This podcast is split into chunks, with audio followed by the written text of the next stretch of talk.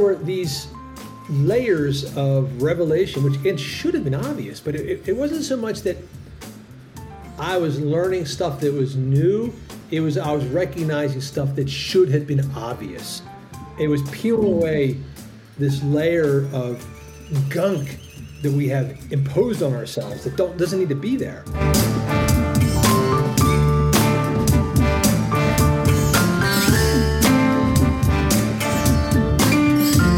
Kia ora koutou, that was Christopher McDougall. I'm Matt Raymond, I'm Eugene Bingham. and this is Dirt Church Radio. Interesting conversations with interesting runners.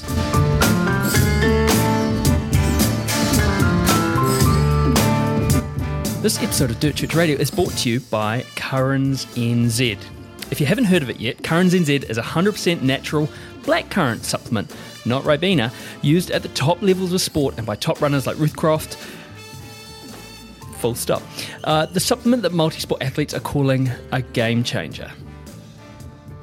They make these on the Canterbury Plains. You know Yeah, they do. Apparently, uh, New Zealand blackcurrants have the best amount of blackcurranty good give, I don't know, in the world because of the Hmm. wicked hot sun of the Canterbury Plains, but also the freezing uh, frosts that. I, I'm not a blackcurrant Help, scientist. they help help them. But they help them, and that means that they've won seven international awards.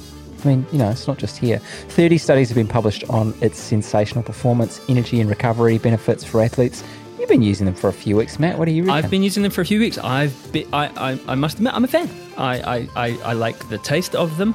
I like the fact that I don't have to eat 10 kilos of black currants a day.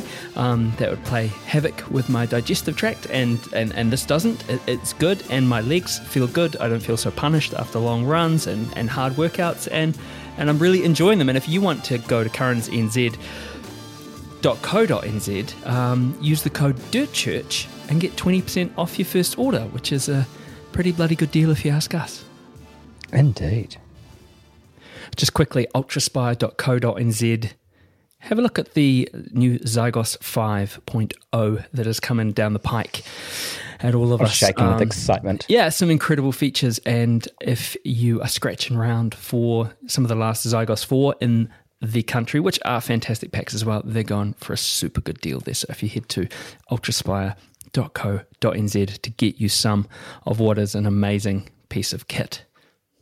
Nice hat you're wearing, there, Matt. Thanks. It's Further my faster. further faster toque that would have had a, a fetching uh, green and grey bobble on it, yet my trenchant Australian working kelpie chewed it off. Looks fetching though. Heaps more fetching gear you can get at the Further Faster store in Otatahi Christchurch or online. Furtherfaster.co.nz. It goes something like further, faster, there in Christchurch. Rocky is hairy and so is Badger. Jules is nice and Jacob is delicious. Go to further, faster now. Further, faster, there in Christchurch, Rocky is hairy and so is Badger. Jules is nice and Jacob is delicious. Go to further, faster now. Episode 198 of Dirt Church Radio. We made it and we're just a little bit excited today, aren't we? It's a big show.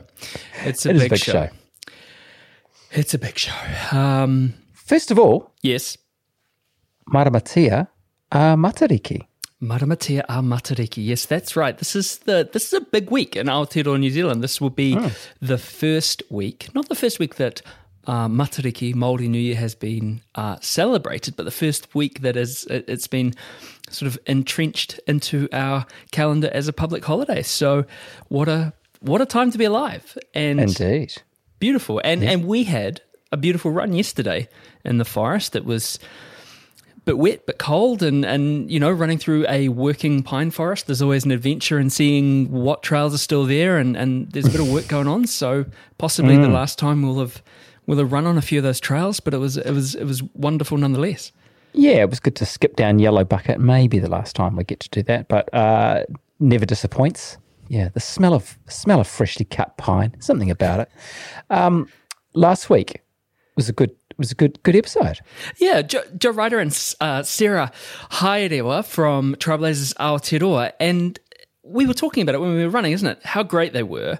Um, and what a great thing that they're doing, and what a great thing that they're doing for the rangatahi, the young people, and and for the community. And we get behind that fully, and we're all about it. And Yeah, we were sort of saying we we hope this even just one person who who listened who might who might think, hey, I could I could um, help out with that and and spread it um, because it is something that needs to spread further. Um, and make an impact in the way that they've been able to in Porirua and in Christchurch.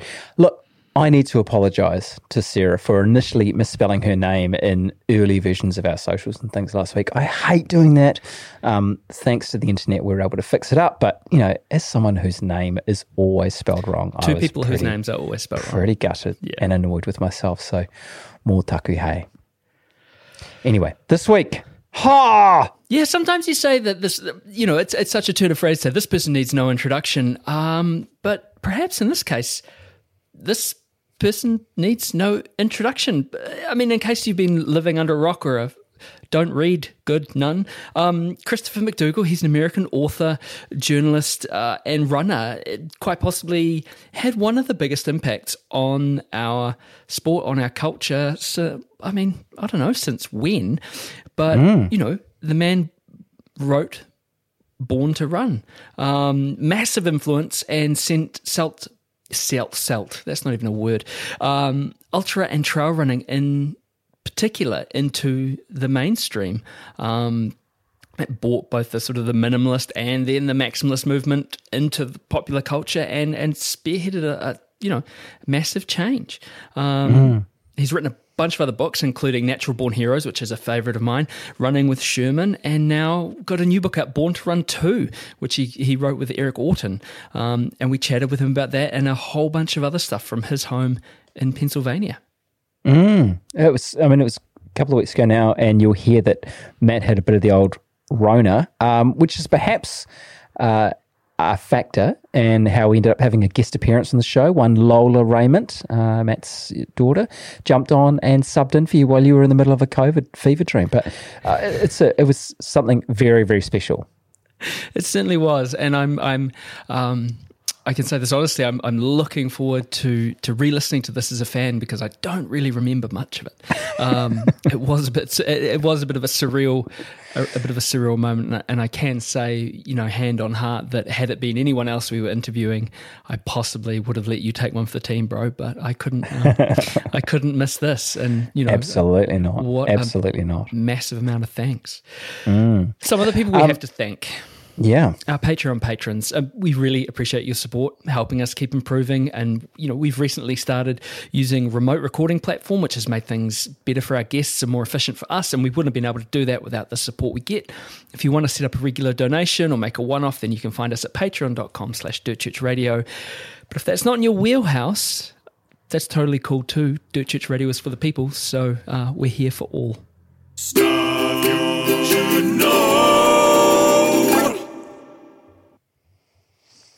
What's 198 plus know. two? Yeah. Uh, plus two, hang on. Uh, I haven't got enough fingers and toes. Uh, look, live show. Hallertau Brewery, Coatesville Riverhead Highway, uh, for our 200th episode, or to celebrate our 200th episode. Uh, it's going to kick off at one o'clock. Uh, we're going to have some cool giveaways. One of them is courtesy of our friends at Ironman, who have given us an entry for the Tarawera Ultra. Uh, we'll make a draw there. You'll be able to choose the 102, the 50, or the 21K uh, and we'll dig around, grab a number or a name. Boom, you're a winner. You can also win a Kepler entry. Yep. Scott Running came through, and we've got a fresh choice Kepler Challenge entry. Uh, and I guess you could choose to do the grunt if you if you if you wanted to. Um, But it's our live show is on the afternoon of the it's Kepler morning essentially. So. July 2nd, Kepler morning. I mean, the race will sell out, and it's not hyperbole. The race sells out in seconds. Um, and yeah, we're stoked. We're so stoked. And we've It's got like some, having the golden ticket. yeah, it is like having a golden ticket. So come along Yeah. if you if you're up that ways. We've got some special guests. We've got some giveaways Oh, the from guests. I'm, Yeah. I'm quite excited. Yeah, I I'm- am too. It's gonna be a- I'm sort of want to. Yeah, it's, It's going to be, old amazing. time. A good old time. Um, we do have two other Tarawera entries. In fact, just quietly, just quietly, if you want to win yourself a Tarawera entry, uh, one of the easiest ways you're going to be able to do that is to send us a greatest run ever. So if you do that um, between June 16, so obviously that's after now, and July 10, you're going to go on the draw to uh, win a greatest, sorry, a Tarawera entry for greatest run ever. So, I mean, how easy is that? And just quietly, got pretty good odds at the moment. So get your name in there, send it in, uh, and yeah, fingers crossed. Uh, you'll be happy. We'll be happy because we'll have a greatest run ever. And And, the people will be happy entry. because they love greatest run ever. Yeah. So for our third entry, which we're going to draw Yes. now, so we have three entries to give away. Um, we put up a social media post uh, on Facebook and Insta last week and invited you to follow us and leave a comment if you were keen to enter. And we got heaps of entries. I Um, love some of the comments too. Absolutely. Oh, they were just so incredible. good. And Yeah. Eugene, Yeah. painstakingly, thank you, bro, uh, entered every single one onto a sheet of vellum. And I got out my chisel, my stone, put them in there. So what I've done is I've assigned everyone a number randomly, and now we're going to use the Google random number generator. Thanks, Google, uh, to choose a winner. So I'll do that now. Okay. 72, Matt. Who's 72? So 72 is Caitlin Runs Far on Instagram. Caitlin Knox. So Oh, cool. fantastic. Um, there we go. Caitlin Runs Far, and hopefully you'll be choosing to run far this February, next February. 21 Ks is far. No, I'm not saying it's. Uh, I'm not Yeah. suggesting that you need to do the 102 kilometers, but uh, what an amazing, what an amazing thing! Thanks, Caitlin. Thanks for entering and and Stoke. So the rest of you, if you if you want another, Hmm. either turn up to our live show, put your name in the hat or the bucket, or send us in the greatest run ever and get after it. And like Eugene said, it's it's pretty good odds at the Yeah. moment. Thanks, man. Cool. All right. Uh, Western States is on this weekend. And, you know, of course, we're Team Ruth, Ruth Croft. We're resolutely Team Ruth Croft. Yep. Yeah. She's got to be the favourite in the women's field. Um, you know, Beth Pascall is not returning to defend her title from last year when she beat Ruth on the Western States, on her Western States debut. And it was her minor debut too, wasn't it? Absolutely. Um, but the women's field is stacked again. You know, Camille Herron, no less, Brittany Peterson, uh, Camille Bruyas, who was second at UTMB. You know, on it goes. It's going to be hot. The racing and the temperatures. Um, I saw AJW was posting the uh, temperatures for the coming weekend and saying, oops, it's going to be a hot one. But, you know, it is Western States. So, yeah. And the men's field is wide open as well. Jim Walmsley not returning, uh, choosing to focus on uh, UTMB, but you've got to keep an eye on Tim Tollef- Tollefson and Hayden Hawks, of course, who you talked to just the other week. And we heard in our or your interview with him earlier in the year how much it hurt him to blow up while in second place last year. So look Yeah. out, keep an eye on He that. man is a focused dude. So that's going to be uh, pretty fascinating to watch. Uh, and like timing wise for us down here in Aotearoa, it'll get underway on Saturday. And then, um, you know, when you wake up on Sunday morning, just before you go out for your run, you'll be able to, they'll be right into it. Um, and then Sunday afternoon is when the, um, you know, the winners will be starting to cross the line. Uh, they actually do some really good YouTube coverage. Mm. You should have a look out for that. Um, Dylan Bowman and others on the finish line. So, yeah, plenty of opportunities to catch the action, even though we're far, far away. But mm. closer to home, Run Auckland has its first event of the season out at Ambury Park, which looked super fun. And Lactic Turkey had its first mm. Trail Nav Rogaine of the Year at Duder Regional Park. That looked epic too. Um, Yeah. A little bit of a, a, a little known race by the name of Hallertau Riverhead Rampage is up and running again for our ninth year. Yeah. That's September 17th. announcement I'm too. announcing it here. And we're banging in a marathon as well. So Yeah. come if you want to get uh, absolutely brutalized by the hills of Riverhead. Um, but honestly, the most excited or possibly relieved person in the Aotearoa running community this weekend was Michael Jacques, who's RD of the Wellington Marathon, which had three years of delays before he was able to get the 35th edition started. Yeah. And uh, another DCR, DCR favourite, Sam McCutcheon, um, led the way in that. Well done, well done. Um, he took the, the marathon title and won in 230 in a little bit. Um, yeah, he said he'd managed to keep his target pace throughout most of the race. I think he only dipped a couple of seconds per kilometre. Um, Michael Voss took out the half marathon, um, and Lisa Brugnell uh, of Christchurch won the women's marathon, and Sarah Drought. Well, she was kind of the star of the show, really, because she ran race record time, one seventeen for the half, and it was. I mean, this is going to shock you because it's Wellington in winter, but the conditions weren't ideal. Yeah, I heard. I, was- I was I was chatting to a friend, uh, Willie today. He was talking about how it was cold. Like he said, what he described the southerly as icy, which yeah, if, if someone from Wellington Icy southerly in Wellington icy in winter. No. I mean, who would have guessed? Who would have thunk Who would it, have eh? guessed? Anyway, think you know. I mean, uh, they would have been so so happy to get that away. Right, let's do this. Greatest, run, ever. Greatest run ever. Greatest run ever, which is the part of the show where we ask you to write into us and tell us your greatest run ever, and you might win a Tarawera entry if you do. Doesn't have to Do be it. or a mountain summit. Might just be a run around the block, something that's sung to you for some reason. Send it in to us at dirtchurchradio at gmail.com. And this is from Kat Weber, who says, I'm lucky enough to have a great friend who I regularly run with, and we spend a lot of time together over the last few years exploring new trails while talking through life's issues. We're both keen Wild Things members and love nothing more than exploring a new route from the trail directory. So when he rang me one Saturday in January to tell me about a trail he just completed, I was instantly keen to run it. I could hear the excitement in his voice and just how much he'd enjoyed it. He said that we would have to run it together so soon, so that very next weekend we both had permission from our very supportive spouses to disappear for the day. We drove an hour outside of Christchurch to just past Amberley, where the Tiromoana walkway is located. We parked up and started off on it. In comparison to our normal runs on the Port Hills, it made a change to start a trail running downhill. The track continued as we zigzagged our way through some trees and eventually down to a remote and very picturesque beach. It was absolutely stunning. The sun was shining and the water looked so inviting that we decided we had to take the opportunity to go for a swim. The water felt so warm and refreshing. Whilst we were in the water, we heard a noise that seemed to be getting louder and looked up to see two biplanes flying overhead along the coastline. The pilots saw us in the water and sounded their horns to signal hello as we flew over. we.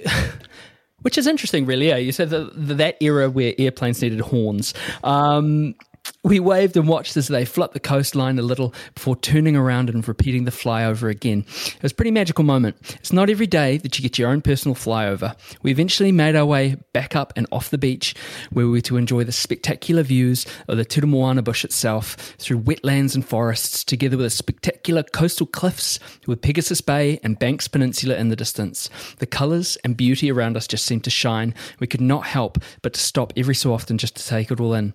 The return loop offered offered a mixture of terrain from wide vehicle forest road, walkers forest tracks, and grassy pathways, even floating stiles to get through the deer fences were cool. The last three kilometres back up to the car park was a good challenge to finish, with great company, varied terrain, open paddocks, pine forest, beach, bush, and biplanes. This run really had it all, and will be one I will remember as my greatest run ever.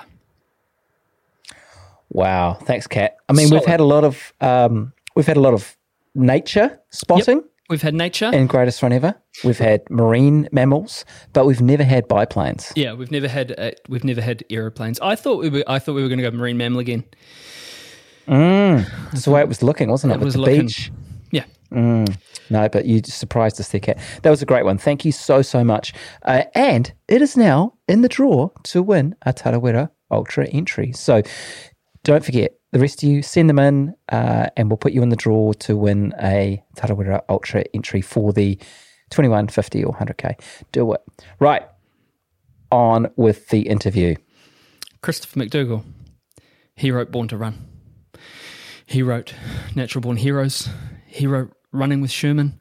Um, he wrote Born to Run 2, which is coming out. Uh, the man's fantastic. Uh, look, go go seek him out if you haven't read his books. Um, you know, I'm not saying there'd be no Barefoot Ted if there was no Christopher McDougall, but certainly uh, brought that character and human being t- to the wider consciousness. His story is the story of Caballo Blanco, um, legendary, legendary, and so generous of him to to talk to us. Um, I had I was day two of COVID and really not feeling very well. And he challenged me. What did he say? It would make more journalistic sense if I, you could back up a claim. And so Lola ended up taking over the podcast for a while, uh, which was quite a surreal moment. But you know, what an incredible guy and, and, and what an incredible conversation. So please enjoy. SOS Hydration is designed by a doctor fused by the world's best athletes and for those who push themselves in work, sport, and everyday adventure. If you use the code CHURCH at soshydration.co.nz, you get a 15% discount for listeners to this podcast. And it comes in delicious summery flavors. It's not very summery at the moment, like coconut, watermelon, citrus, berry, and mango. It's delicious. It is rehydrating and comforting, and we suggest you check it out soshydration.co.nz. Church Radio. Chris McDougall, welcome. I can see that we've all got different eras of running bottles. You're rocking. What do you got? You got the classic ultimate direction with the little. Is it a nipple, a nuzzle? What you know? It's it's quite the protuberance there. I've got the ultra spy. Eugene, what are you rocking?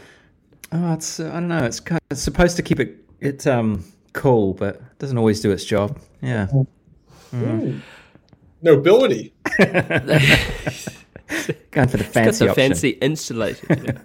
Look, Chris, Christopher, thank you so much for coming on Dirt Church Radio. Um, look, how are you? I understand you've just been on. You've literally, you're still in your running clothes. How how was your run? Oh, really good, man. It's a perfect day out here. Um, I'm currently in Pennsylvania, which is just uh, working its way in the summer. So I don't know. To me, like that's, I think maybe because I'm Sicilian by heritage, but like once, you know, the mercury gets up, I just start to feel better and better. So it's a 90, 90 degree Fahrenheit day today. Um, as I was telling you guys, I tried to sneak in and run to the hardware store, which I'd never been to before, through some train tracks, through some woods. I was trying to like pioneer this new route. Of course, I didn't know where the shit I was going. And uh, the run ended up, it's all good, you know, good runs always do If you just like half lost, desperately late, booking for a home. So it had all the elements of drama that you could hope for. Running train tracks too.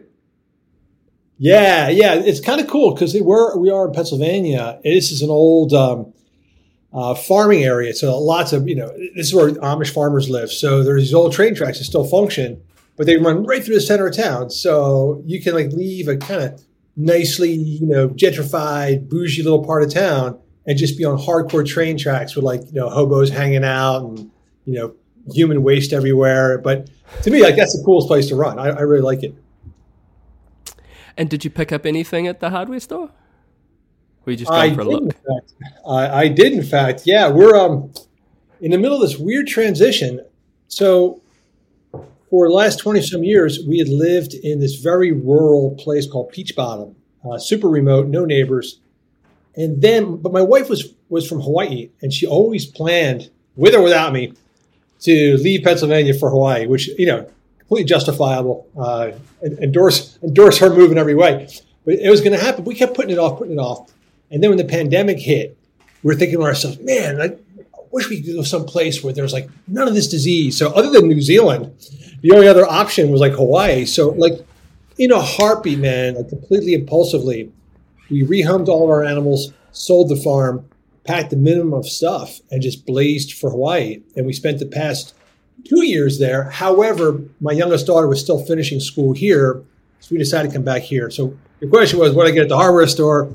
The 30 minute answer is just some packing stuffs because we're going to close this house down in a month and I'll be living full time uh, in Hawaii as of uh, July 2nd. Wow.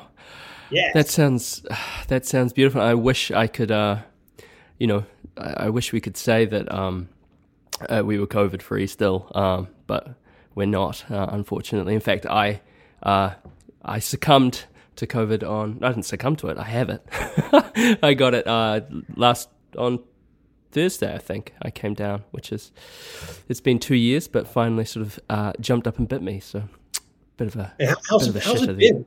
How, um, how was your reaction? It's a weird, like it's a weird.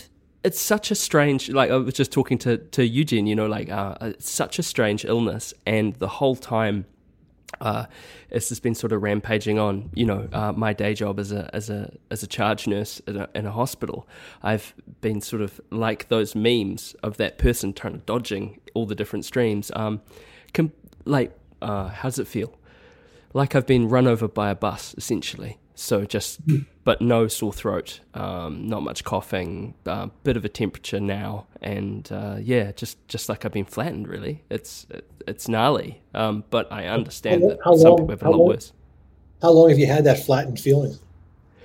This morning is the worst. So today, so today's day two, and uh, the flattened feeling is is is here this morning. So yeah, And look at you. You got out of bed, headphones on, doing your job, I'm not undeterred. missing this. I was like, I was like, Matt, are you sure you should go back to bed? And he's like, I'm not No missing way. this one.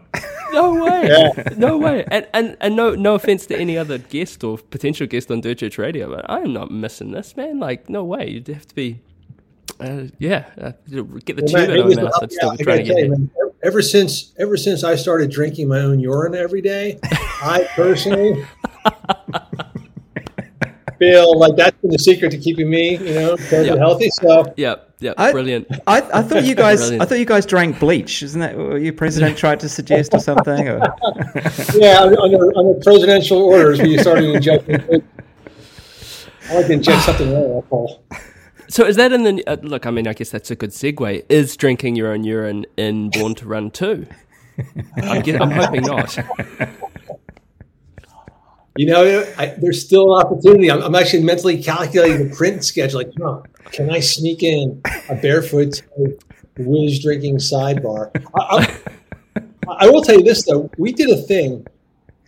We did a. Oh man, it was so, it was so so vintage barefoot Ted. We did a photo shoot in California back in November, in a tiny little place called Colton, California, middle of nowhere, like central uh, California, and we ended up doing it at a nudist resort because our friend Pat Sweeney, if you ever run across Pat Sweeney on the ultra running circuit, uh, rarely closed, always drunk, um, super fast. Anyway, so Sweeney lives on a nudist resort. We needed a place for this photo shoot where we could have like a closed area. And Sweeney's like, well, come here, man. It doesn't get more closed than, you know, closed off the nudist resort. So Luis and I and Eric Orton reached out to Ted, who lives in Santa Barbara, about four hours away. Said, dude, any any chance you can come down and surprise the people in the photo shoot with a pair of Luna sandals? And for the next three days, Ted said every word in the English language except yes or no. So, blah, blah, blah, blah, blah, blah. Dude, yes or no. Are you coming or not coming? And then Luis and I, like, we were just, our heads were dueling layers of like molten lava as we got more and more frustrated because we're trying to do this photo shoot. Is Ted coming? How's Ted coming? When's Ted coming? But when he did show up, man, it was like, I don't know, it was like Barbra Streisand showing up. He shows up, slays, and he leaves. He got there, he sat down and made a uh, handmade, custom sized, two spec pair of Luna sandals for all 13 people, including a little girl who's there helping out. Um, whatever kind of strap they wanted, what kind of leather they wanted, fitted them to their feet. There is a trans woman named Karma Park who is a big barefoot Ted disciple. Ted, I, I well up when I talk about this. Ted lavished attention on her, made her feel like a goddess. And for a person going through the most troubling transition that any human will go through, to have a wingnut like Ted genuinely like admire you and hold you up as an equal, you know, and uh, and then he had this, this free form monologue that went on for like again like forty minutes, and there was a screenwriter there, this guy who's working on a Born to Run TV series, but he was there, and he and I are looking at each other like, how, how do you write this? Like, how do you write this for a character? Because it was unbroken, like a pure, it's like a it's like a Jay Z rap performance. That was Barefoot Ted. So I would love to get him waxing eloquent on the benefits of drinking his own body fluids. But maybe it's time to just maybe less is less is more. So we've we've had Barefoot Ted on the podcast. I've also had the pleasure of interviewing him for print uh, publication, which was um, again, yeah, you're right. It's like a twenty word question and a fifteen hundred word answer. Um, and it was actually listening back to those transcripts was the the kind of which planted the seed in my head of like people could much much more likely listen to this than you know me writing it down for them to read. Um, I mean, getting back to your book, Born to Run, congratulations, Born to Run two, congratulations. Um, what what was the kind of the inspiration to write a sort of how to guide for running well in the 21st century? You know, I was supposed to be writing another book. I had a contract to write another book, and I, I spent two years working on it. And the stories were all there, but something was bugging me. You know, there's something that was just kind of taking the energy out of my legs. And I kept putting it off and putting it off. I couldn't figure out what it was. And it, it finally hit me, which was that the book felt lecturing. Uh, so the book I was working on is called uh, King of the Weekend Warriors. And it was focusing on people who are excellent at various sports and various challenges, but for no recognition. You know, no one has ever heard of any of them, and they don't care. So this one buddy of mine, he's a, a hedge fund researcher on Wall Street, but he has set nine different Guinness World Records for things like the fastest traverse of the entire New York City subway system, um, fastest and longest pub crawl, um, fastest half marathon run with a double baby baby jogger. And what he would do, he looks at these challenges as sort of mathematical, logistical, strategic uh, challenges. Like first, you got to figure out the how, and then you got to you know figure out you know the, the where and when. You know, you got to sort of train yourself and get ready for it. But this guy labors in, in obscurity, and his, his attitude toward competition is he goes hard. Like this guy is like a 232 marathoner. He goes effing hard. He trains effing hard. But I was at I was with him at UTMB, you know, the Ultra Trail du Mont Blanc, which he'd been training for for a year. And about 60 miles into it, he realized he was getting destroyed on the descents. Like he trained hard for the climbs, but you know, in New York, you got to pick out your your uh, your climb. So he used to run up downstairs. But anyway, coming down the Alps, running down, his legs, his hamstrings were just fried. So mile 60, he realized I, I just can't make the cutoffs. I can't finish. So I was um, crewing for him. So he pulls into mile 60 and he goes, Yeah, man, I'm, I'm just going to have to drop. Then he checks his phone. He's like, Oh my God, my wife and kids, they're in the middle of an actual glacier. Like, I can't wait. Like, in 10 seconds, he went from like the agony of defeat to like, I can't wait to climb into a glacier with my kids, you know? And then it was gone. And the, the race was forgotten. And I was looking at this guy thinking, that's it, man. Like, this is like Yoda Zen shit right there. Go hard when it's time to go hard. Then the second it doesn't go your way, it's only a game. Who gives a crap? Let's go play in a glacier with the kids. And so that's the book I was supposed to be writing, but it felt way too sermony, you know, like I, I couldn't get the you guys are all doing it wrong. Let me tell you how to do it right, Right. attitude. And it just felt phony, man. I- And so I was spinning my wheels on that book. And I kept, I keep getting messages. I get messages all the time from people asking me for training advice. And I usually just say, look, dude, I'm not that guy. You know, uh, Eric's that guy. Scott Jurek's that guy. I'm not that guy. But then it dawned on me, man, it's been 13 years. I've probably gotten, you know, maybe a quarter million requests for information. And then I thought, well, if I'm not that guy, I know that guy. So I'll just call Eric. So he and I teamed up on this book. And instantly, you know, I just felt this like tailwind of energy because this is what I should have been doing. And what I what I should have been doing, rather than get preachy and like bitch about David Goggins, what I should have been doing, instead of focusing on the negative, focus on the positive. Like find the people who are doing things the way I think is cool, extract the lessons they've learned, and put that on the page. And by mm. teaming up with Eric, I had like a wilderness guide. So they could actually give me the concrete training answers about choosing footwear or how to perfect your running form or proper nutrition, things like that. So that, that worked out great, man. It was so fun. So you kind of strip out the. So you just do it. Do what it is. Do what it is. Do the. Don't worry about the. Trying to shape something around it. Just do do what it is. It's a it's a guide. It's it's what it is. It's it's here it is. You want the answers? Here they are. Rather than Yeah. trying to pretend that you're on some narrative or something. I don't know. Is that what you're saying? Well, you know, it's funny. So that was the original idea. Like let's, let's strip it down. Let's let's put all the stuff that was between the lines in Born to Run. Because in Born to Run, I was very hands off. Like I, I don't know, guys. I'm, I'm new to this myself. You know, maybe it works. Uh, the only barefoot guy I know is Ted, and I'm not putting my money on that dude. So I try to take a very let's wait and see approach in Born to Run.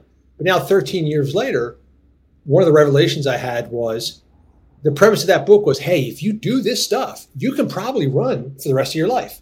And now, 13 years later, I'm like, hey, look, you know, I'm still running. Like it worked. 13 years is a pretty good guinea pig. Um, so originally, we were going to keep it down to the practical training advice.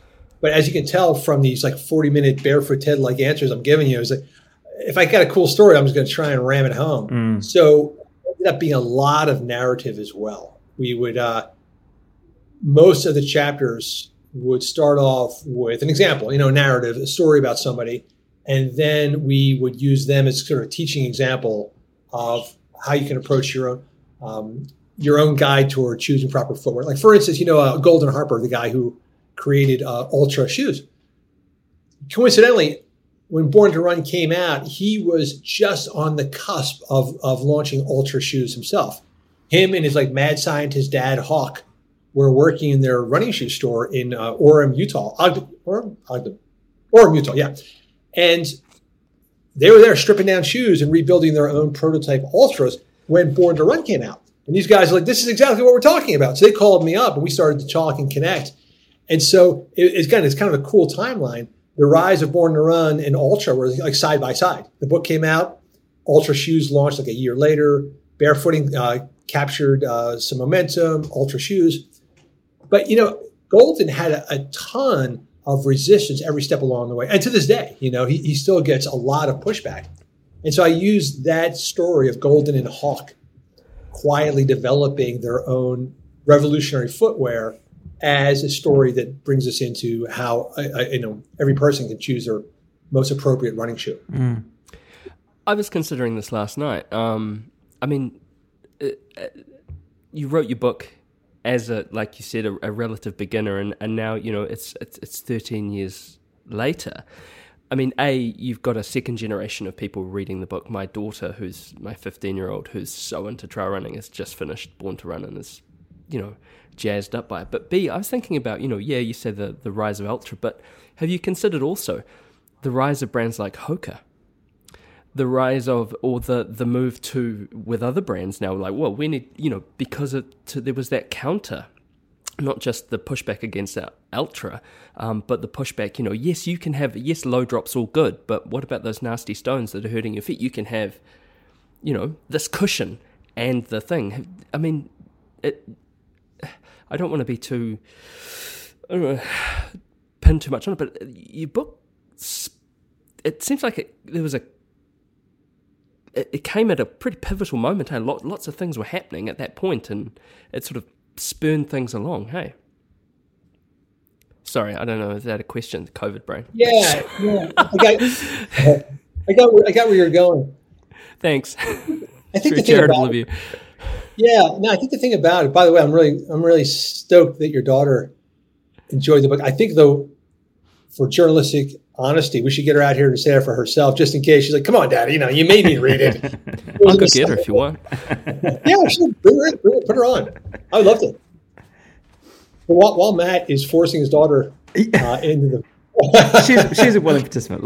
Yeah, she's really taken to trails and um, is getting out there and going after it. It's it's great to see.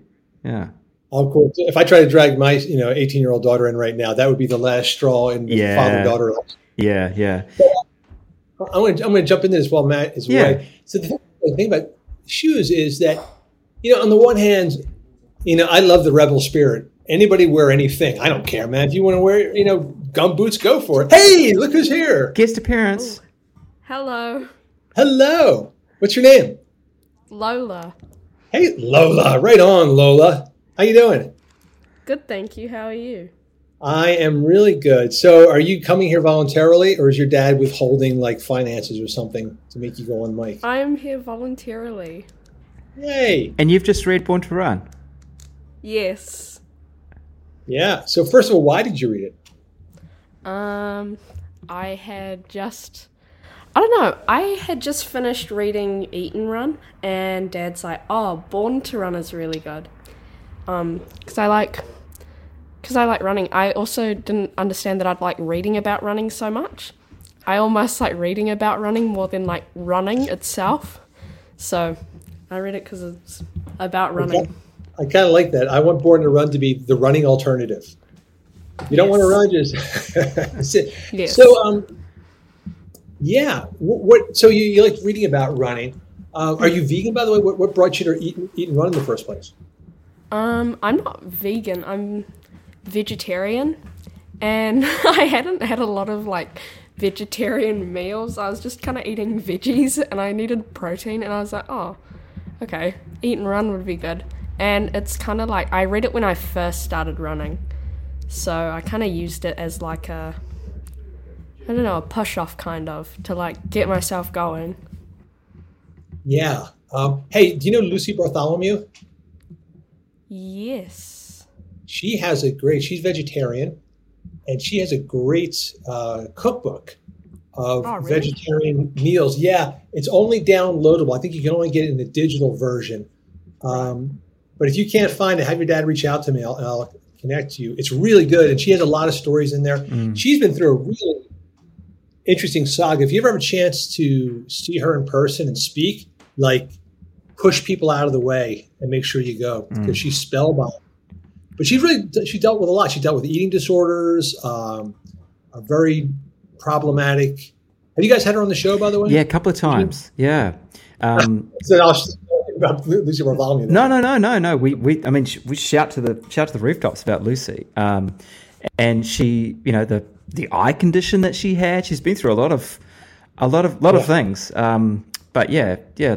Lola, get Dad to um, line up a couple of those episodes that she's been on. Um, she's really great, and she loves watermelon as well. And who doesn't love watermelon? Love watermelon. yeah, yeah. Watermelon. So Lil, let's, let's let's put you on the hot seat. So tell me about Born to Run. Like, what do you like it? You, you can tell me. You can give it to me between the eyes, man. If you thought it was overblown and weird, tell me. But what did you think about it? I really liked it, and I liked that my favorite bit was the bit about the actual run itself, and like it was the preparation. I liked all that bit, but I liked you writing about like the run and how people ran it and stuff. That was my favorite part, and I really liked. Yeah, it was. I liked that bit the most because I think it was like really exciting, and it was like a nice way to end off the book. Cool. You like the actual racing. How about some of the people in it? Did you identify with anyone? Um, identify with anyone. Yeah. Was there anyone in the book that you thought, oh yeah, you know, I feel like I'm I'm kind of similar to that person. Um, not mm, probably. I don't know. I feel like Scott Jurek's plant based, so I kind of identify in that way a bit. But I don't know. I don't really. You run your own race. Yeah. That was a, that was a trick. That was a trick question, Lola. If you said you identified with uh, Jenn Shelton, then your dad was going to take away the car keys for the rest of your life. The car keys. We'll never let you out of the house the rest of your life. Sleep outside. yeah. Scott Jurek is hands down the best person to identify with. A uh, yeah, have you guys had him on, Eugene? No, we haven't Scott on? actually. No, we should Okay. do. Yeah. He's actually, you know, for a low key, modest guy, he's a very good speaker, really good Yeah. storyteller. Yeah. Good on his Yeah. feet. Uh, But yeah, Lola, I think not through picked want of trying, person- by the way. What's that? Not oh, through oh, want yeah? of trying. Yeah. Oh, okay. Um, maybe I can help you out with that. Okay. I don't know. All right. Elusive. But I'll tell you, Lola, you picked you picked the person with the biggest heart, um, the kindest guy, like just the best overall human Mm. in that book. Uh, you picked a good one. yeah, he se- seems really nice. His wife is a is a trip too, Jenny. Like Jenny, like everything. Yeah. Oh, have you have you come across things with Jenny? Yeah, she is. Uh, she's a dynamo. Yeah, seems Very like a cool. special human. Yeah. Mm. Yeah. What's up with you then? So have you, you started running trails then, Lola? Yeah, about mm, I started like properly because in 2020 when we went into the big lockdown, I was kind of like, mm, I'll run with mum and stuff, but I wasn't uh, running very far, and then I kind of just stopped running when we got out of lockdown, and then it like after the Riverhead Relaps this year. Which is a, a kinda like, backyard um, race. You know, the Lazarus Lake's backyard race. Yeah, yeah. Sorry, go Yeah. on, carry on. I was like, I'm gonna start like running because I want to be able to do stuff like this. Like that's the kind of ultimate goal to be able to run races like Relaps, and I'll do Blue Lake, uh, 24 hour. Is it the 24 hour challenge? Yeah. 24 hour challenge in September. So you go to Rotorua and you run around a 5.5 kilometer loop as many times as you can in 24 hours. It's gonna be very fun. um, yeah, I don't know. I like running because it's fun. I don't think I wouldn't. I wouldn't if I didn't enjoy it. I wouldn't do it, and that's why I'm always like, kind of telling people they're like, "How do you get motivated to run and stuff?" And it's like, just do it because it's fun. Don't do it like with like a. I don't do it with a goal kind of or anything. I just do it because I enjoy it and like I didn't know I enjoyed it so much until this week, and I got quite ill, and I haven't been able to run all week, and I was like, man, I miss running. Hmm. Like it's something I took for granted, and now I won't because you know sometimes you just can't run at all. I feel like you should be doing inspirational messages for hmm. people around the Not world. very good at it. So you're only 15 though, right? Uh, yeah, I turned 15 in October. That's a pretty unusual age, I would think, for people to just start running recreationally. Like, what, what makes it fun for you? I like the challenge.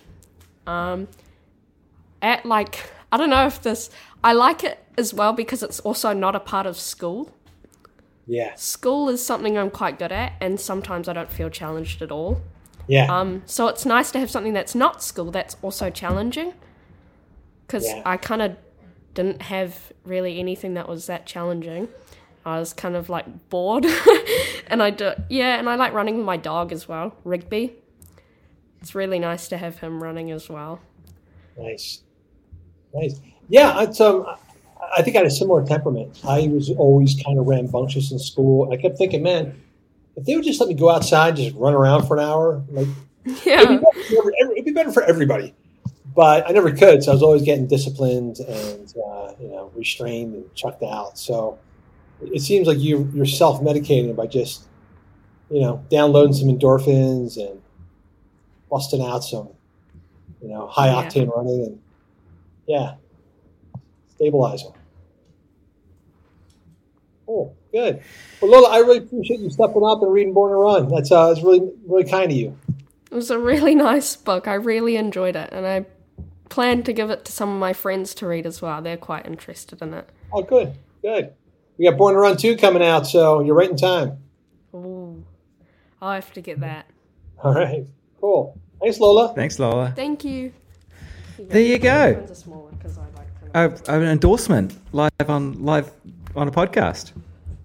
You know what? You can't you can't buy teenage endorsements. You know, like Yeah. you get a teenager to voluntarily say that they like something of yours.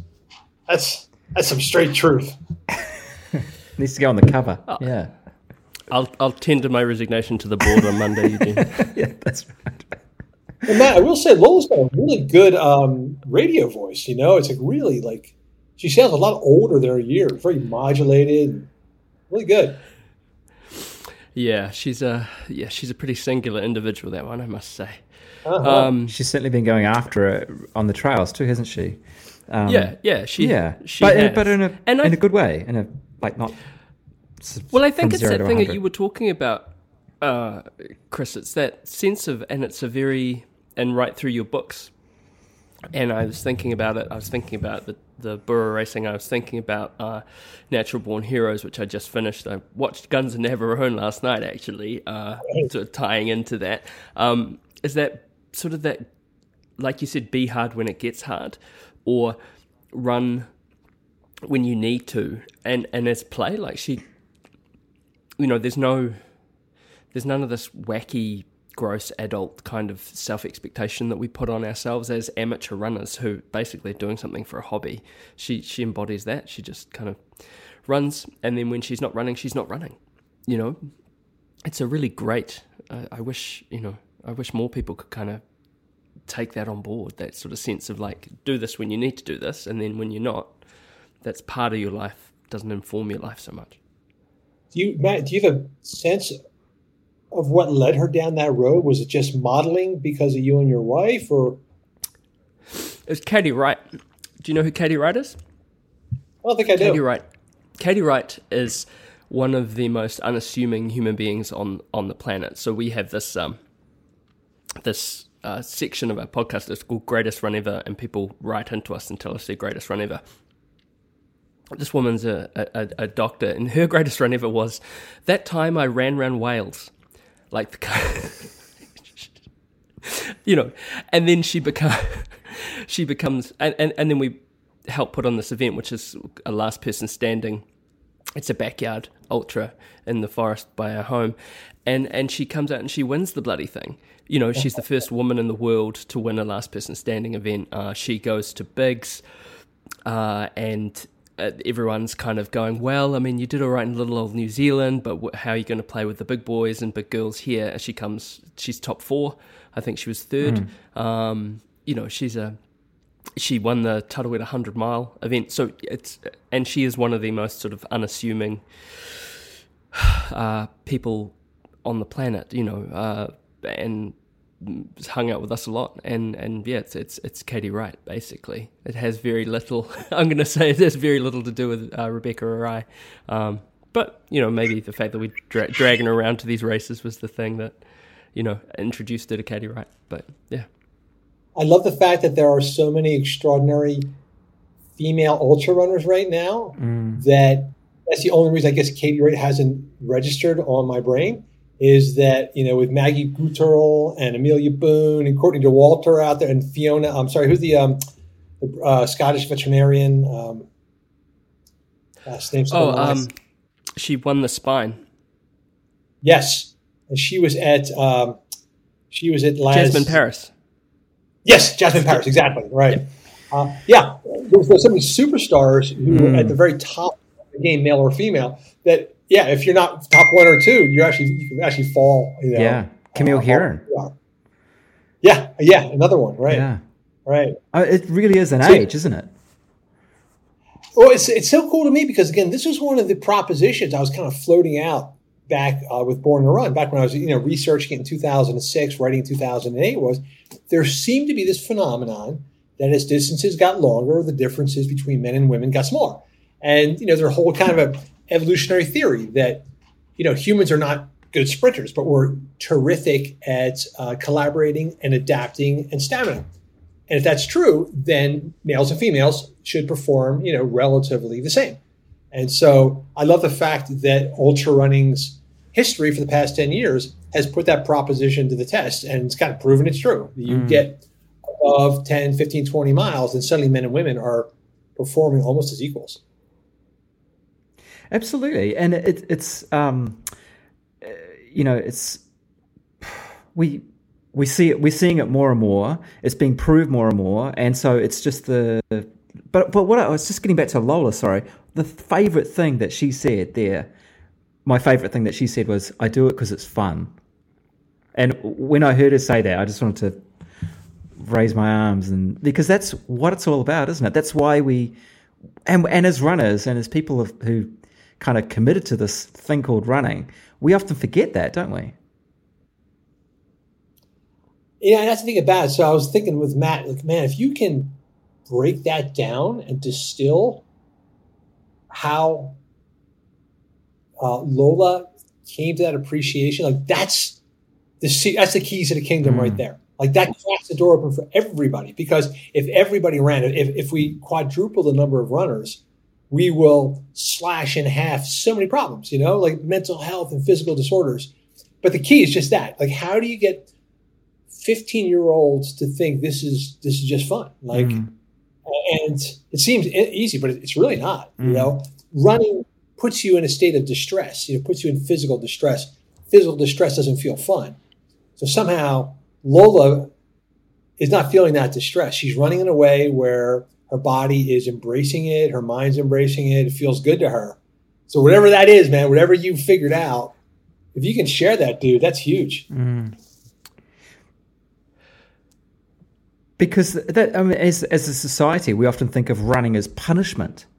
You know, when you're a kid and you're playing team sports and you muck up, you're sent around that. You know, everyone has to do laps of the field or whatever it is. And so, in our our mind, like it's like society is kind of conditioning us to think running bad, um, and to be able to reverse that um, is we've got to figure out how to do that to get people to see that it's not a bad thing it's a good thing there's so many different ways that it's good for you I got a theory about that. And all along for years, I felt that the two worst influences on the sport of running are shoes and races. So if you open up, open up any running magazine, it's full of advertisements for shoes and races, shoes and races. You know, train for this race, buy these shoes, and both of those things are basically tempting you to drive drunk. That's essentially what they're doing. They're tempting you to do things which are beyond your capacity to be in control. And so my beef with cushioned running shoes is that you know, don't avoid pain. Pain is a very good thing. You know, pain is there for a reason. Pain's there to tell you, eh, maybe don't do this anymore, you know? So the idea of running in a minimal shoe without cushioning, just now I just run on the train tracks full of rocks and I kept stepping on them and I'd like, you know, hurt my foot. And, but it, it forced me like, dude, wake up, stop running blind, stop running too fast and you'll stop stepping on the rocks, you know, like the pain was sending a good message, dude, like lift your eye, you know, lift your head, open your eyes. So, you know, Matt, you had started off earlier uh, before uh, Lola blew you away on on the microphone. um, you were asking about, you know, Hoka and ultra cushion shoes. And, my problem with all these um, things is, hey, look, anything that lets you go out and shake your ass for an hour and have a good time, I'm in favor. You know what? If wearing a pair of Hokas means you're going to run a race and have a good time, I'm all for it. However, I also feel that these devices are there to seduce you into shortcuts and excesses, which you'd be better off without. So, if by putting on a pair of Hokas, you can run twice as far as you could in a minimal shoe, that might be heading you for a breakdown. You know, that might be getting you way too far out on the ledge. And to some point, you crack the ice and you fall through. Mm. So, you know, so my, my feeling about all, all this is, is that, you know, we've pushed so much emphasis over the past 30, 40 years on like, you got to run a marathon. You got to go fast. You got to qualify for Boston. You got to, you got to, you got to, you know? And the second thing is, and you got to buy these shoes or you're going to get hurt. And you got to, you know, turn them over every 300 miles or you're going to get hurt you know, or you got to, you know, get your gait analyzed. And it's that, that fear factor. If you don't do this, you're going to pay for it. So I, that, those are the things I thought, man. And yet when I talk about this, I feel like I start straying into like raving lunatic, you know, guy on the street corner screaming about the afterlife uh, mode because on the one hand, the thing that people most enjoy about the sport is training for races and buying cool new shit. Mm. You know, I, I'm the same way. If I go on eBay, if I find a pair of like vintage New Balance Minimus with a good sole in my size, I'm like flipping out. You know, I'm stoked. And I'll buy him some guy's old shoes for $30. I'm stoked. So I like acquiring cool new shit too. And I also like training for challenges. However, I feel like we keep pushing people into the red zone of forcing them to the limits of speed and uh, distance and that's that's where the problems are. So it seems to me as if Lola is only about whatevs, man. Like if it's fun, she's going to do it. Uh, she doesn't care about her times. It doesn't seem to be, and, and she's maintained that that playfulness. Yeah, it's an. I, I wonder if there's, and will research bear out? I mean, you think about the rate of injuries, uh, and brand X or brand Y, you know, minimal or uh, super hyper cushioned. I'm pretty sure the rate of injuries has stayed constant. Um, so it's clearly not, you know, and claims could be made by both sides and have done about, you know, in the past about the sort of the viability of, of, of what's happening. But it's an interesting thing that you say, isn't it, that these shoes are supposed to be a, a, a panacea. But you're right, Chris. The body will tell you when to stop, and it'll show you when you need to stop. And the other thing that you highlight. I mean, Eugene and I spend a bit of time on on race around races and around race, you know, race finishes, and you get this horrible thing about people apologizing to each other, apologizing to themselves, and apologizing to you that they're only running the 50k or they're only doing, you know, that that phenomena. Like imagine that. Like imagine in the you know the eighties or the seventies at, at a marathon. We're all here to do this, and we're, this is going to be awesome. It's going to be a challenge. Now we're a nation, sort of, or a community, sort of going. I'm only doing the 50k. I'm so sorry. You know, it's just such a wild proposition that we're at. Like, Yeah, what I get a lot of too is people apologizing for their paces and their speeds, and I get it a ton. You know, someone will reach out to me and say, "Hey, this I'm going to be in your neighborhood. Would you like to go for a run together?" But I'm I'm really sorry. I, I'm really really slow. I said, "Dude, have you seen me? Trust me. You know, you'd have to be immobile to be slower than me."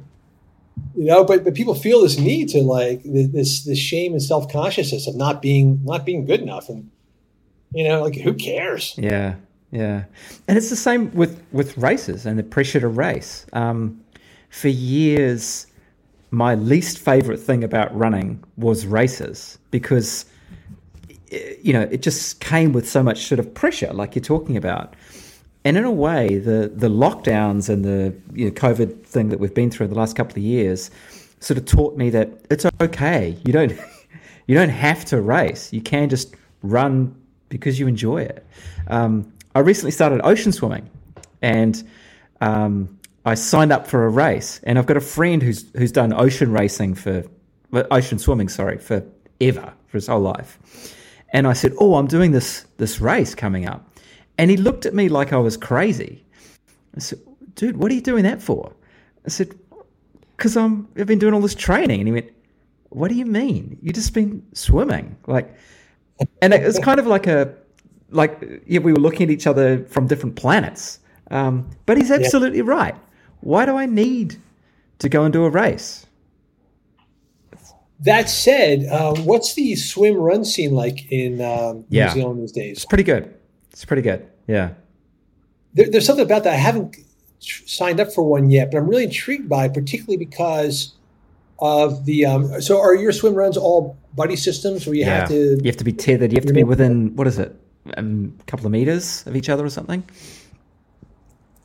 I feel like that might be a key right there. Mm. You know that if you got to be with your buddy, it just changes the dynamic. Yeah. You know, it's not like lower your head, bull through. You know, me first, but the fact that you've got to be mindful of somebody else, Yeah. and, and the fact that you're changing, you know, you're changing mediums so often. Yeah. Um, I don't know. To me, it seems to me like a great equalizer. So I'm really intrigued by. It. I started doing some of that on my own. So in Hawaii, um, where my wife is from, there's this cool run. It's like a three mile run, and got a quarter mile swim, and then you're back on the sand, another quarter mile swim. It's just, it's just for fun, you know. And I just throw on a snorkel and a, and a mask when I do the swim. I'm like down there checking shit out underneath me, and you pop out and you run a bit. But it just seems, man, just so so fun. Yeah. There's a there's an area um, north of us, a couple of hours, called the Bay of Islands, uh, called named that for obvious reasons, and they have a great run uh, run swim up there where you can basically skip around the islands, um, running across the islands, swimming between the between the you know between the islands. Um, it looks amazing. It does look amazing. Yeah. I know, Eugene. I think we're talking ourselves into something. Yeah, I know. I started off saying we shouldn't be racing, and now I'm about to Google how to enter the, the Bay of Islands swim run. Thanks, Chris. yeah, right. I'm going to ask you to get me in too. Uh, hey, so whereabouts are you guys? Are you guys near Wellington? No, we're not. And I understand that you've had some you've had some good old times in Wellington with the worm runners. Um, we're at the end of the country, so we're in uh, we're in Auckland, In the north. So Yeah. Oh, in the okay. north. Okay, yeah. I've So- only known the south. I've been to Wellington and down in Dunedin. That's the only places I've been. Uh, so yeah, I know. It's like my sentimental. So the top the top island where it gets at the start of where it gets narrow. That's Yeah. where we are. We're on a an isthmus, uh, and and So we can yeah, run so- we can run coast to coast, right across the country, ten kilometers. oh, I love it. That's a, that's good bragging rights right there. You know. I ran across the whole country. yeah, that's right. And Sea so to shining sea. Uh, Yeah. Sorry, Matt. You know, Eugene and I are, are getting uh, locked into our own reverie here. What, what were you going to say? No, no, it's. I mean, that's that's the thing, right? It's it's so. I was going to touch on on burro racing, pivoting because we're we're getting into kind of like how running has branched off into all these sort of. It was just running at the start, and it's still just running. But then you you add in another, you add in a buddy, you add in a, another medium like water. But for those who don't know, I mean, burro racing seems like one of the harder and potentially more dangerous niches of the sport. I mean, do you want to talk us through that? I mean, whatever Talk about being whatever possessed you to get into that? talk about being tethered to someone. Yeah, or Yeah. something. Yeah, you know, it's funny. Um, the evolution for me was, again, I, I came to this sport as a complete outsider, didn't know anything about ultra running. I lived in Philadelphia. I had a buddy who left from Philly and was working in Colorado for a magazine. And he uh, said, Hey, man, you want to write any, any articles for me? And I, I'd read something somewhere about the Tarahumara running in Leadville, Colorado in the 90s and then never reappearing there again. In my mind, like, man, this must have been just the most brazen racism. Like, what race does not bring back the defending champions? So I assumed that the people in this small Colorado town must have really crapped on these indigenous Mexicans and not brought them back because there could be no other explanation in my mind why they wouldn't be there to defend their titles. So I propose that I write an article about Leadville, assuming it was this bastion of like right wing ugliness. So I get down there, and of course, I'm completely effing wrong. Uh, that was not the story at all. But I met Ken Chlouber, who is the founder of the race, and got along with him really well. And he kind of opened my eyes to what was really going on with the with the Tarahumara, and that actually led to Born to Run. It was that conversation that made me think, okay, I, get, I should get down to the Copper Canyon and learn more about this. But a corollary of that was as he's telling me about Leadville's history with the Tarahumara, he mentioned his own history, which was that he came from Oklahoma. He's in Leadville trying to find a job. He sees this burro race. He loved it. I don't know what he's talking about. He's like, man, you should come back. It's in a couple months. And I'm like, okay, you know, so I'm figuring I'll just double tip. I'll come back to another article about whatever this bizarre little sideshow, freak show of a race is. So I come back, and Ken had gotten a, a donkey for me to run with, this massive, you know, racehorse of a donkey that was way too much animal for me. And I tried it, and that was a 22 mile race at uh, 11,000 feet. Uh, everything about it was too much, mi- too much miles, too much altitude, too much donkey, too little Chris. You know, uh, it was a horrible experience, and I came away from it basically traumatized and, and resentful and angry, and deciding I'll never ever do this again.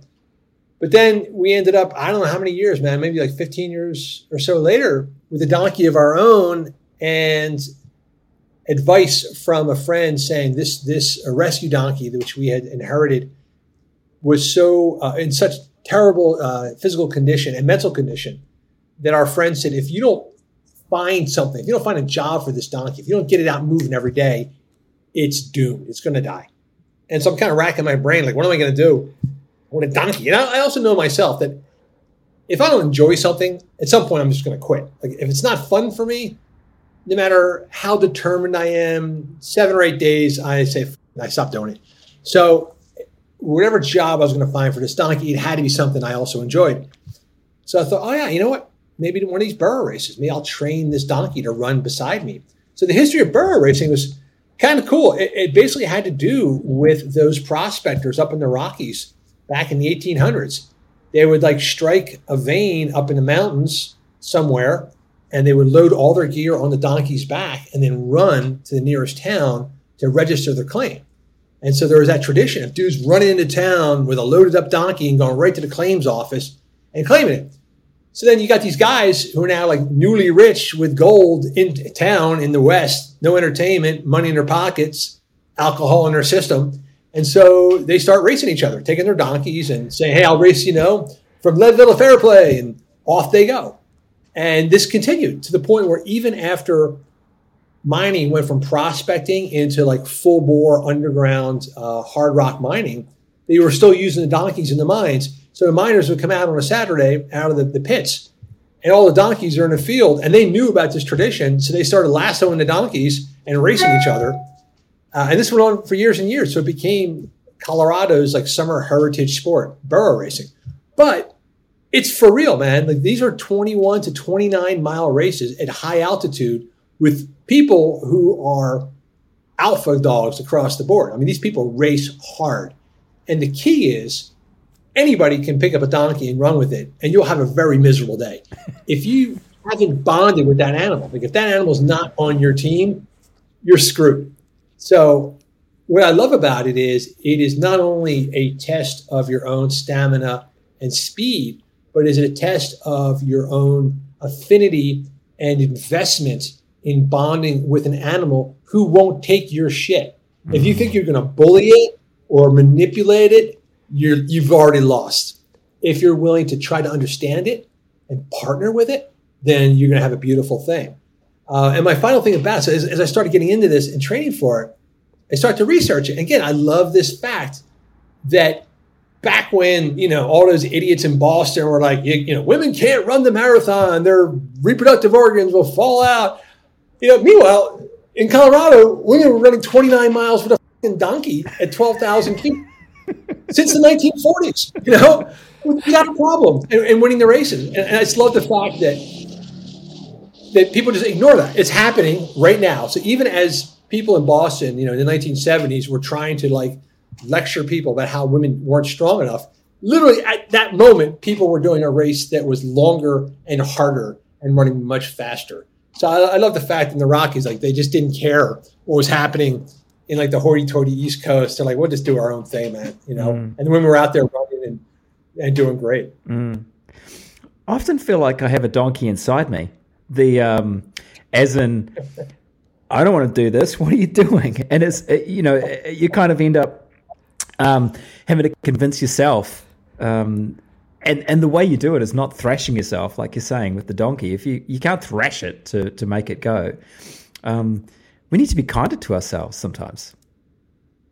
Yeah, and that was the thing about it was so for this experience for running with Sherman, there were these layers of revelation, which again should have been obvious, but it, it wasn't so much that I was learning stuff that was new. It was I was recognizing stuff that should have been obvious. Mm. It was peeling away this layer of gunk that we have imposed on ourselves that don't doesn't need to be there. So you know, the, the first thing was so we have this donkey and we're trying to get it to run in order to save its life, and it's not having it at all. And it keeps circling back and sort of out maneuvering me and going back to the barn. But then we realized, oh, but he'll follow this goat. He loved Lawrence the goat. Mm. So we're like, all right, let's let's just throw a goat at the problem. So we could walk the goat, donkey would follow, cool. And then I realized he would actually follow my daughters, even better. My daughters go out, they would jog a little bit, donkey follows. And then finally, like the obvious thing occurred to me, like, well, why not just add some more donkeys to the equation? And once we did that, it was so obvious. Like the donkey liked to be with other donkeys. So you have one donkey going nowhere. You have three donkeys, and they will go forever. Mm-hmm. But you know, it just dawned on me: humans are communal creatures by nature. We are collaborative. We live in communities. We live in societies. If we hate running, maybe it's because we're by ourselves. Maybe because we're on a treadmill. Mm-hmm. You know, but you get three buddies out there. Has anybody ever finished a run with three buddies where they haven't said that was great? It's, it's never happened in the history of running. No one's ever finished with a group and said that sucks. Mm. You know, they're always, oh, that was great.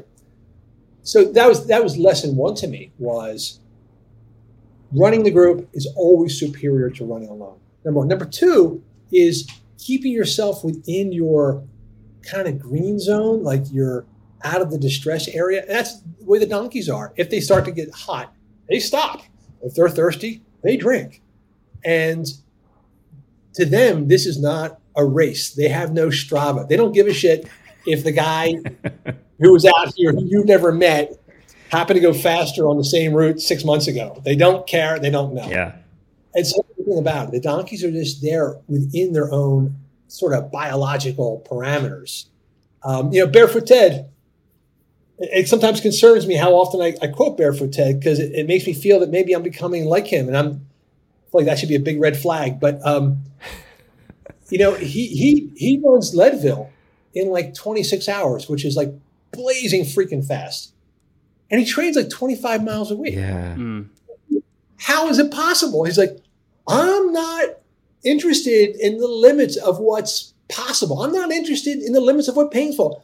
I'm interested in the limits of what's pleasurable. And you know, as he's talking, I'm literally it's like swirling a finger around my temple, rolling my eyes, making fun of him. And then I think, Jesus Christ, that's really smart. You know, Yeah. I'm testing the limits of what's pleasurable. Yeah. And so, anyway, uh, that was that was the thing about it. What I started to learn from the donkeys is that we get away from all this faulty wiring that we impose on ourselves and just get back to our fundamental animal impulses. Yeah. And then suddenly, you know, not, not to, I mean this is a compliment to Lola, you're getting back to like a 15 year old girl, you know, who's just enjoying it.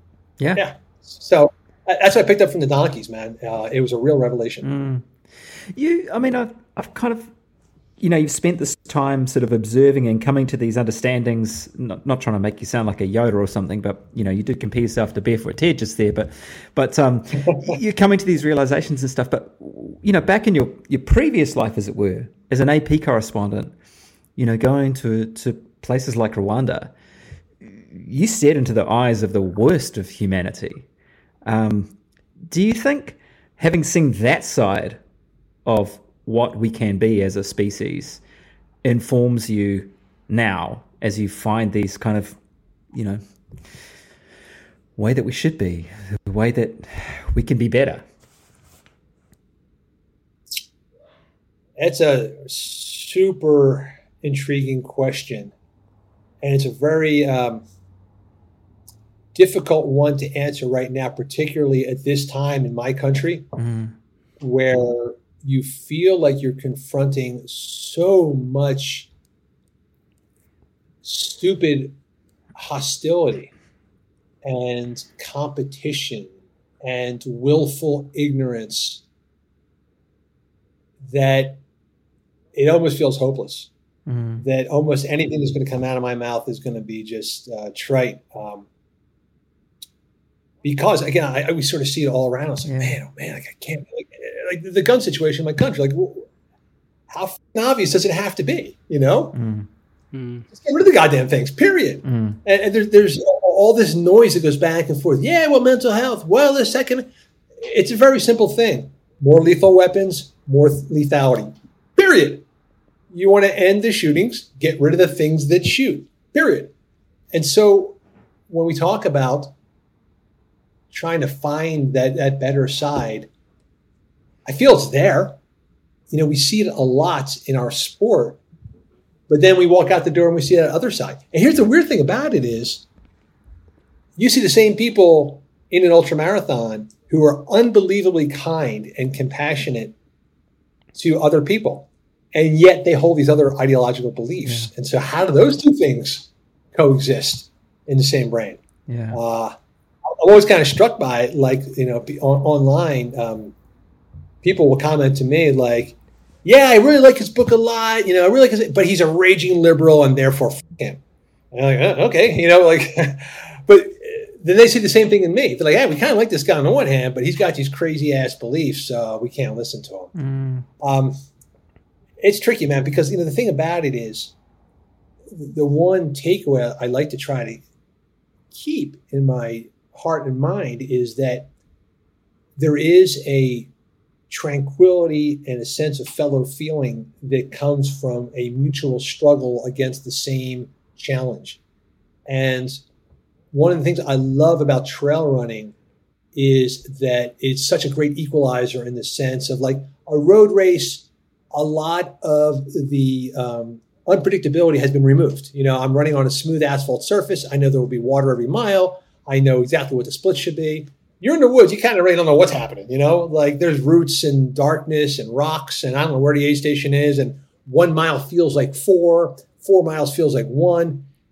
And it feels like that is such a bonding thing for everybody out there. Like instantly, we are no longer competing against each other. We are competing with each other against these woods. Mm. And so that's the thing I keep thinking like, to me, that is the natural human condition. Like that's what we evolved to do for three million years to band together in harmony with, but against the environment for survival.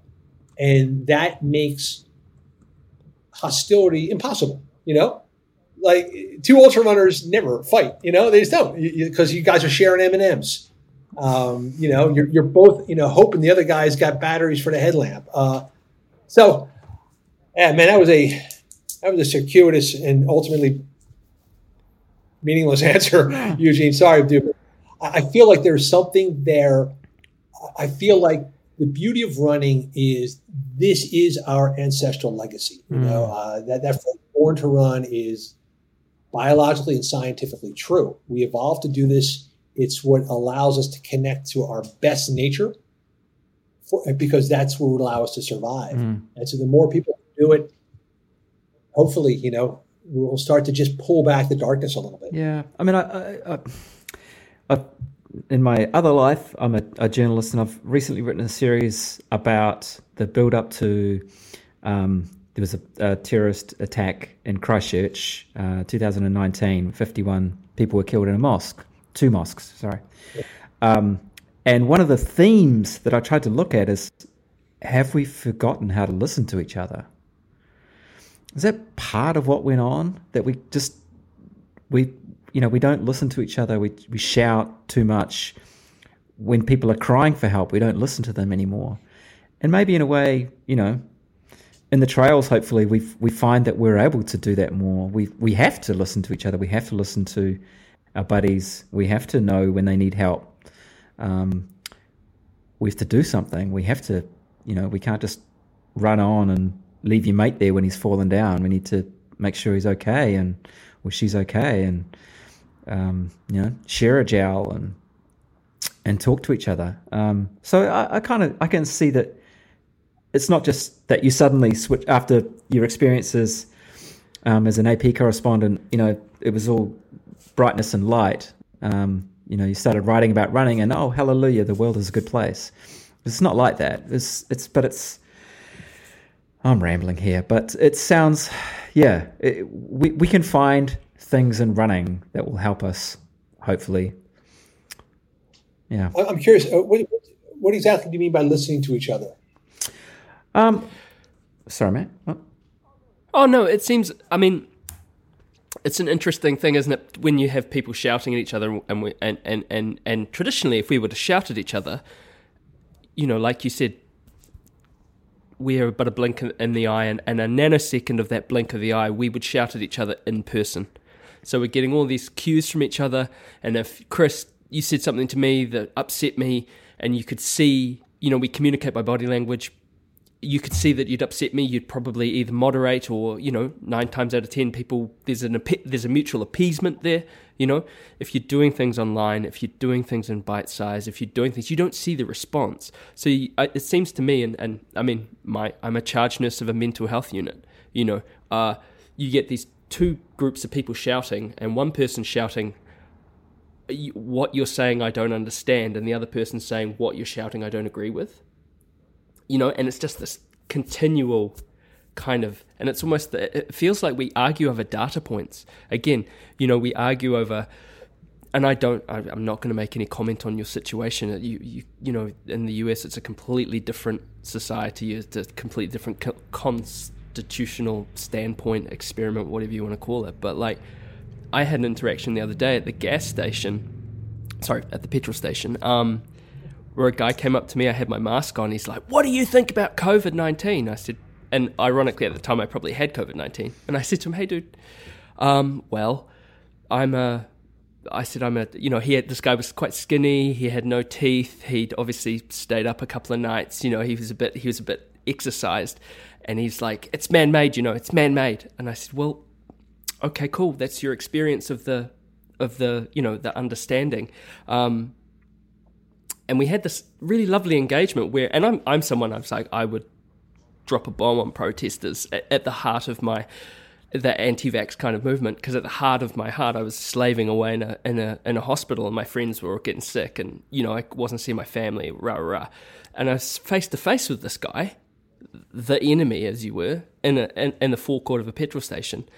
And he was annoyed. He was fed up. He was a bit scared he just wanted some meaning and he reached his kind of standpoint and I was exactly the same and we had this kind of lovely interaction. I was like, look, I see things I see things differently from you, but it doesn't mean that we kind of have the same.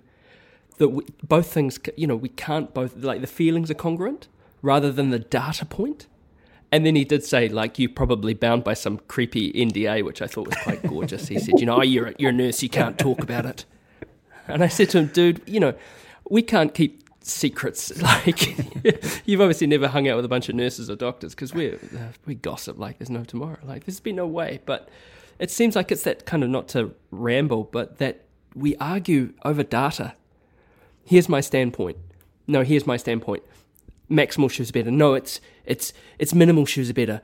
And the underneath is I'm pushing myself too much, and I'm I'm I'm not listening to my body, or I'm not listening to the the feeling, or I'm scared, or I'm hurt, and it that's what it seems like at the moment to me, anyway. I think as journalists, Eugene and I zeroed in on the fact, like the headline of this is Matt Rayment says he will drop a bomb on anti-vax protesters. And you know, uh, Chris, at points, like honestly, I would, and I would have, because I was, and and that's my sort of shout into the wilderness, right? That's my scream of pain. Like that's my like I've been stuck in a N95 and a face shield and PPE, and I haven't like I've been at work for three straight weeks. You know, like I've had to leave this podcast. Hey, Yeah. Eugene, like we were we were going onto a call, and my boss rang and said, "You got to come right now," and I had to put my headphones down and left. You know, like yeah, absolutely. Is it a wrong standpoint to say? Absolutely, but it's a. I understand. I'm not going to stand here and say I don't understand that sort of that the theme is is, is that fear, right? I don't know. I, I can. I feel like I can almost link that. And this is going to sound kind of superficial. Back to the question about cushion running shoes. What No, bo- it's true. It's not superficial at all. what bothers me about that anti-vax is I feel like people have been sold something cynically. Someone who has something to gain has convinced people to believe something that is against their own interests. Mm. And that's what bothered me about that whole anti-vax thing. It was never, I felt like about the vaccine. It was about other people who were trying to push an agenda or, or a political point Yeah. to mobilize against something which under other circumstances they'd be all for. Yeah. Hey, I think. I, uh, hey, uh, let me ask you guys a question. Hey, Matt, how many um how many vaccines have you had? Three. Eugene, how about you? Three. Okay, I've tied you guys both. I've had five. What? Wow. Going back and forth between Hawaii and uh, Pennsylvania, I would just like, I would just show up and get a new one every time I had an opportunity. So, Yeah. uh, my, my daughter was saying that she thinks I have a vaccine dependency now. It's like twelve percent of my body fluid is now like you know anti-COVID vaccine. Like, I think this dude not? here who was paying. He was uh, this dude here was uh, he because of a mandate. So he what he would do is he would take someone's uh, you know. Basically, he was like forty bucks a shot. He ended up having like twelve shots in one day or something like that, because he was going around his mates and getting the pass, so he'd get a they'd get a vaccine pass, and that's how he was sort of Oh, no. uh, juking the system. He would have been so sick. Oh no! Everybody's getting sick. He's getting sick. His friends aren't getting the shots. Uh, what will get me is that you know Pennsylvania and where we are is kind of like this anti-vax, you know, beehive. And so I go to these pharmacies and they have like you know free COVID, like you know, no appointment necessary, and there's nobody there. And I'd be like going to buy a shampoo or something. I go, "Fuck it, I'll just jump in line and get another one. So let's see, what do you guys got? Oh, you got the J and J? Don't have that one. Bring it in. You know. But I felt like you know, nobody else wants these things. They're going to waste. I'll, I'll take one. So yeah, I got them all. I got the Moderna, I got Pfizer, and I got the J and J. Brilliant. Wow. Wow. Look, I mean, and, ple- and and I guess you know, I feel like I'm a little bit cornered here. The the headline is uh, COVID-addled nurse speaks speaks precipitously in the midst of a fever and does not wish to drop a bomb on anyone. Um, you probably send that to a sub editor to kind of make it more punchy, but um, a delirious man speaks his mind. Uh, Chris, you've been so generous with your time with us today, and this has been incredible. Uh, it's and you know not to, I guess weaving it back in with your mate Barefoot Ted. This has been like speaking a little bit with Barefoot Ted. Wouldn't you agree, Eugene? Absolutely. Yeah. When we got on with when we got on with Ted, the first thing he shouted, he had his little shrine thing, we got on, he just went free jazz or something like that. Like it's been wonderful, and you've been so generous with your time. And what we'd like to ask you is the the, the question we ask everyone who comes on Dirt Church Radio, and that's Christopher McDougall. What's been your greatest run ever? I wish I prepped for this. Oh, I'm definitely going to have to say the greatest run ever was a run with my wife and our friend Zeke through the woods with our donkeys on a run we didn't think any of us were capable of doing. And it was too hot, too long, too hilly. And there's that moment where we're bringing it into home in the last half mile, and we're all kind of looking at each other like, wow, we really did it. You know, two hours ago we set out, thought we couldn't do it. Two hours later, we're, we're bringing it in. So that was it. Uh, and maybe that's what all the best runs are. When you set out a personal thing, you don't think you can do it, and you pull it off. But that one with Zeke and Mika and Flower, Matilda, and Sherman, Hall of Fame. Brilliant. It's like you said, you don't finish a run with a couple of mates ever without thinking, yeah, that was that was something. Mm. Brilliant. And Eugene, that's, that's gonna be me and you doing the swim run. Yeah, why not? Let's do it. Come on down. All right. Come on, down. that would be incredible. If we can pull it off, I think it'd be you know unpredictable but fun. Yeah. All right. Thank you so so much. Really appreciate it. Yeah, guys, thank you, and thank Lola too. It was really fun having her pop in. Yeah. It certainly, Certainly was. was. That wasn't, and that wasn't a that wasn't a planned An- that wasn't a planned thing An by any unexpected means. But I'm deviation, sure but in a her great little, one. Yeah. her little fifteen year old mind, she's as stoked as a fifteen year old could be. Hey guys, thank you Thanks, again. I Chris. really enjoyed it. Thank you so much, Chris.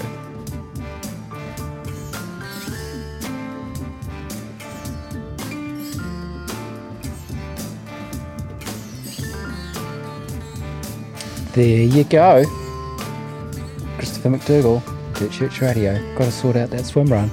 You do you know you actually do? Like I've been hmm. not pestering you about that on purpose, but hmm. How good would that be? So if you Yeah. want to win another Tarawera entry, please send emails to Eugene pestering him to do the swim run with Chris McDougall, and I will make it personally worth your while. Um, Oh, thanks. Yeah. amazing. What a great conversation. Yeah.